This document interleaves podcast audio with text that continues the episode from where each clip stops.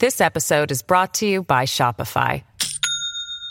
Do you have a point of sale system you can trust, or is it a real POS? You need Shopify for retail. From accepting payments to managing inventory, Shopify POS has everything you need to sell in person. Go to shopify.com slash system, all lowercase, to take your retail business to the next level today. That's shopify.com slash system. Quando raccogli materiale per una ricerca di qualsiasi tipo, la domanda che ti poni più spesso è: ma sto cercando nella direzione giusta? This episode is brought to you by Shopify. Do you have a point of sale system you can trust, or is it a real POS? You need Shopify for retail. From accepting payments to managing inventory, Shopify POS has everything you need to sell in person. Go to shopify.com slash system, all lowercase, to take your retail business to the next level today. That's shopify.com slash system. Molte volte la risposta è no. Le inchieste migliori vengono concluse a suon di colpi di culo. Il mio lavoro di certo non è da meno. Ormai lavoro sul campo.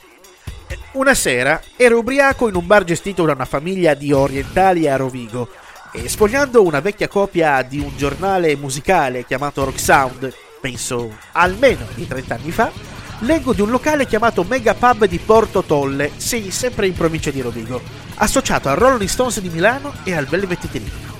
Ma che storia è? Perché tutti i reduci dagli anni 80 e 90 non me ne hanno parlato fino ad ora? Forse non ha mai ospitato punk hardcore? Beh, adesso voglio proprio scoprirlo. Faccio quindi il numero di Massimo dei Distratta, punk rock nativo del posto, un amico di vecchia data per via di alcune collaborazioni del passato, e decido di fargli qualche domanda. Massimo, ma sto megapub ci abbiamo mai avuto a che fare noi? Il megapub è stata una vera e propria oasi nel deserto tra nebbia e disperazione. Gli hardcorers ci hanno sicuramente avuto a che fare, anche se si suonava un po' di tutto, dal noise a tutte le declinazioni del metal.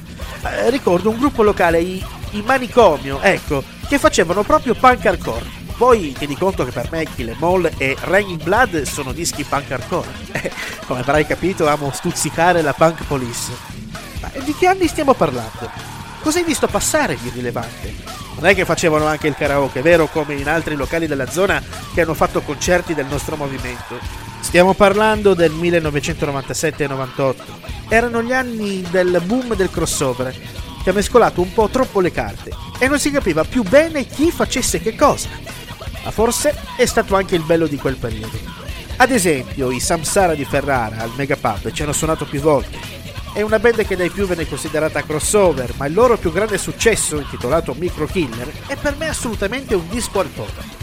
E se non ricordo male è stato anche il mini CD o EP più venduto quell'anno in Italia.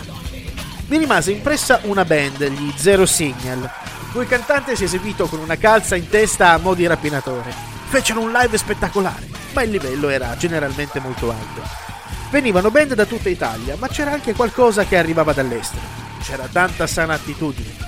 E poi devi tenere conto che uno dei principali studi di registrazione per l'Alcor era ad un'ora di strada. Nel dettaglio ti sto parlando del Fear Studio di Alfonsine, gestito da Riccardo Pasini e Gabriele Ramani. Da lì uscivano delle vere e proprie perle. Hai per caso qualche aneddoto su qualche serata apocalittica da raccontarci? Beh, ero ancora troppo giovane, avrò avuto sì e no 16-17 anni. Al megapub ci andavo in motorino e dovevo rientrare per le 11 di sera. Il posto era piccolo e la gente si arrampicava sui muri da tanto la situazione era fitta. Però per rimediare posso darti il numero di Davide Beltrame, che in pratica lì era l'organizzatore degli eventi, e sicuramente può dirti molte più cose.